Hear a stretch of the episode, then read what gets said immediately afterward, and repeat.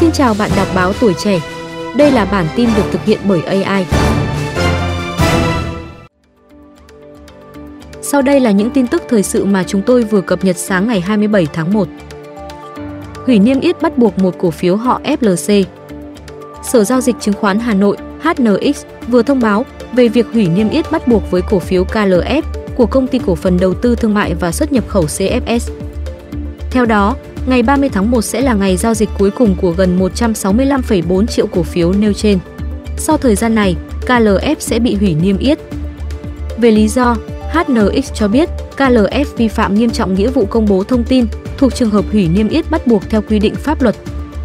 Trước đó, ca lờ ép duy trì diện đình chỉ giao dịch từ ngày mười hai tháng mười năm hai nghìn không trăm hai mươi ba với lý do chậm nộp báo cáo tài chính năm hai nghìn không trăm hai mươi hai, đã được kiểm toán quá sáu tháng so với thời hạn quy định và chậm nộp báo cáo tài chính bán niên năm hai nghìn không trăm hai mươi hai, đã được soát xét quá sáu tháng so với thời hạn quy định.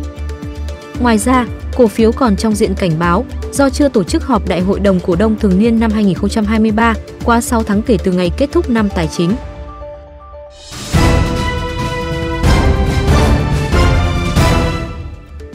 Uống rượu, đánh bạc, vượt biên trái phép ảnh hưởng xấu hình ảnh người Việt ở Romania. Theo Bộ Lao động Thương binh và Xã hội, Romania là thị trường trọng điểm, tiềm năng, thủ tục cấp visa thông thoáng và có nhu cầu tiếp nhận nhiều lao động Việt Nam với thu nhập ổn định. Từ năm hai nghìn không trăm mười tám đến nay, Romania đã tiếp nhận gần mười một nghìn lao động Việt Nam. Song gần đây có tình trạng người lao động làm việc tại Romania tụ tập uống rượu, đánh bạc, bỏ hợp đồng ra ngoài làm việc hoặc nghe theo đối tượng xấu lôi kéo, dụ dỗ di cư trái phép sang nước khác. Việc này ảnh hưởng xấu tới hình ảnh người Việt tại Romania. Do đó, cơ quan này yêu cầu các doanh nghiệp chấn chỉnh việc đưa lao động Việt Nam đi làm việc tại Romania, sàng lọc người thực sự có nhu cầu làm việc hợp pháp, đào tạo nghề và ngoại ngữ đáp ứng tiêu chuẩn, tăng cường giáo dục định hướng về phong tục tập quán, quy định pháp luật. Đồng thời, các doanh nghiệp có trách nhiệm phổ biến cho lao động rủi ro nếu phá hợp đồng ra ngoài làm việc, di cư trái phép hoặc loại ứng viên ham chơi cờ bạc, nghiện cờ bạc. Đơn vị đưa lao động đi cần rà soát danh sách lao động bỏ trốn theo quê quán như thôn, xóm, xã, phường để có phương án tuyển dụng phù hợp. Trường hợp doanh nghiệp bảo vệ chưa tốt quyền lợi hoặc không quản lý chặt để lao động trốn ra ngoài làm việc có thể bị đình chỉ, rút giấy phép.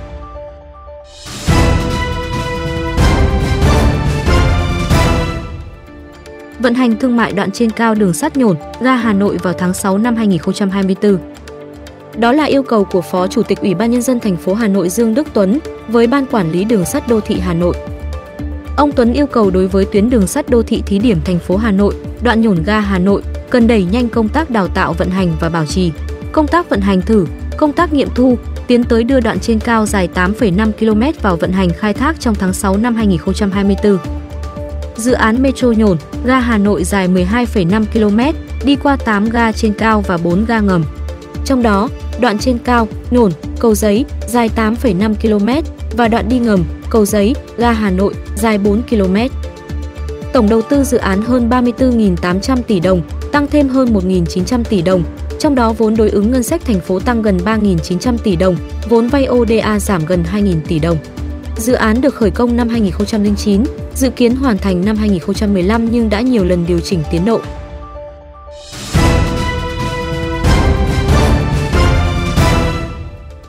Bệnh viện Bạch Mai có mười ngày chợ Tết yêu thương.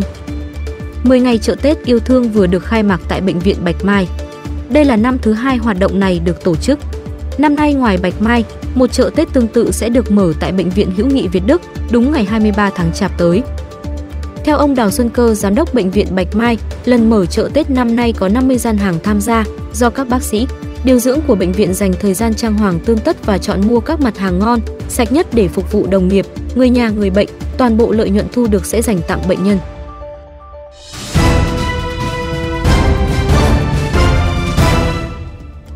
Hơn hai phẩy ba mươi sáu tỷ đô la Mỹ vốn đầu tư nước ngoài vào Việt Nam trong tháng đầu năm hai nghìn không trăm hai mươi tư.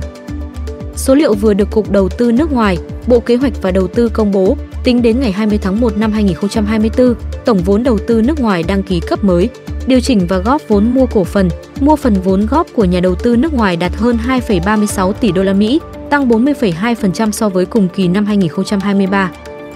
Trong số này, tổng vốn đăng ký mới đạt hơn hai tỷ đô la Mỹ, tăng sáu mươi sáu phẩy chín phần trăm so với cùng kỳ năm trước. Theo Cục Đầu tư nước ngoài, việc tăng mạnh là do số lượng dự án mới tăng nhanh, một trăm chín mươi dự án, tăng hai mươi tư phẩy hai phần trăm, đồng thời cũng có dự án quy mô đầu tư lớn. Đó chính là dự án đầu tư một khu đô thị lớn ở Hà Nội với tổng vốn đăng ký hơn sáu trăm sáu mươi hai triệu đô la Mỹ. Cùng với đó, có bảy mươi lăm lượt dự án đăng ký điều chỉnh vốn đầu tư, giảm mười lăm phẩy bảy phần trăm so với cùng kỳ, với tổng vốn đăng ký tăng thêm đạt hơn hai trăm ba mươi lăm phẩy bốn triệu đô la Mỹ, giảm hai mươi ba phẩy một phần trăm so với cùng kỳ. Ngoài ra, có một trăm bảy mươi tư lượt góp vốn, mua cổ phần của nhà đầu tư nước ngoài, giảm mười bốn phẩy bảy phần trăm so với cùng kỳ, tổng giá trị vốn góp đạt hơn một trăm mười sáu phẩy năm triệu đô la Mỹ, giảm ba mươi ba phẩy một phần trăm so với cùng kỳ.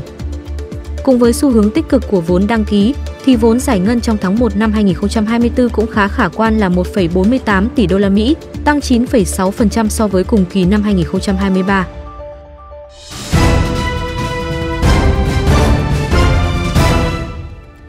Ông Putin lên tiếng về vụ máy bay chở tù binh Ukraine bị bắn hạ. Tổng thống Nga Vladimir Putin khẳng định chiếc máy bay I L bảy mươi sáu của Nga đã bị lực lượng phòng không Ukraine bắn hạ, không quan tâm tới việc Kiev có cố ý hay không. Phát biểu ngày hai mươi sáu tháng một là lần đầu tiên ông Putin bình luận về việc chiếc máy bay vận tải quân sự I L bảy mươi sáu của Nga rơi tại vùng Belgorod tuần này. Nga cho biết đó là chiếc máy bay chở bảy mươi tư người, trong đó có sáu mươi lăm tù binh Ukraine. Moscow cáo buộc Kiev cố ý bắn máy bay chở tù binh. Tới nay, phía Ukraine không xác nhận hay bác bỏ việc họ có bắn máy bay hay không, đồng thời đưa ra những tuyên bố trái ngược với Nga xung quanh chi tiết liên quan tới vụ việc. Nhưng theo ông Putin, việc Ukraine bắn hạ máy bay chở tù binh là một thực tế. Ông nói, tôi không rõ liệu họ cố ý hành động hay sai sót gì, nhưng rõ ràng họ đã làm. Trong bất kỳ trường hợp nào, những chuyện đã xảy ra vừa rồi là một tội ác. Quý vị vừa nghe bản tin sáng của báo Tuổi Trẻ.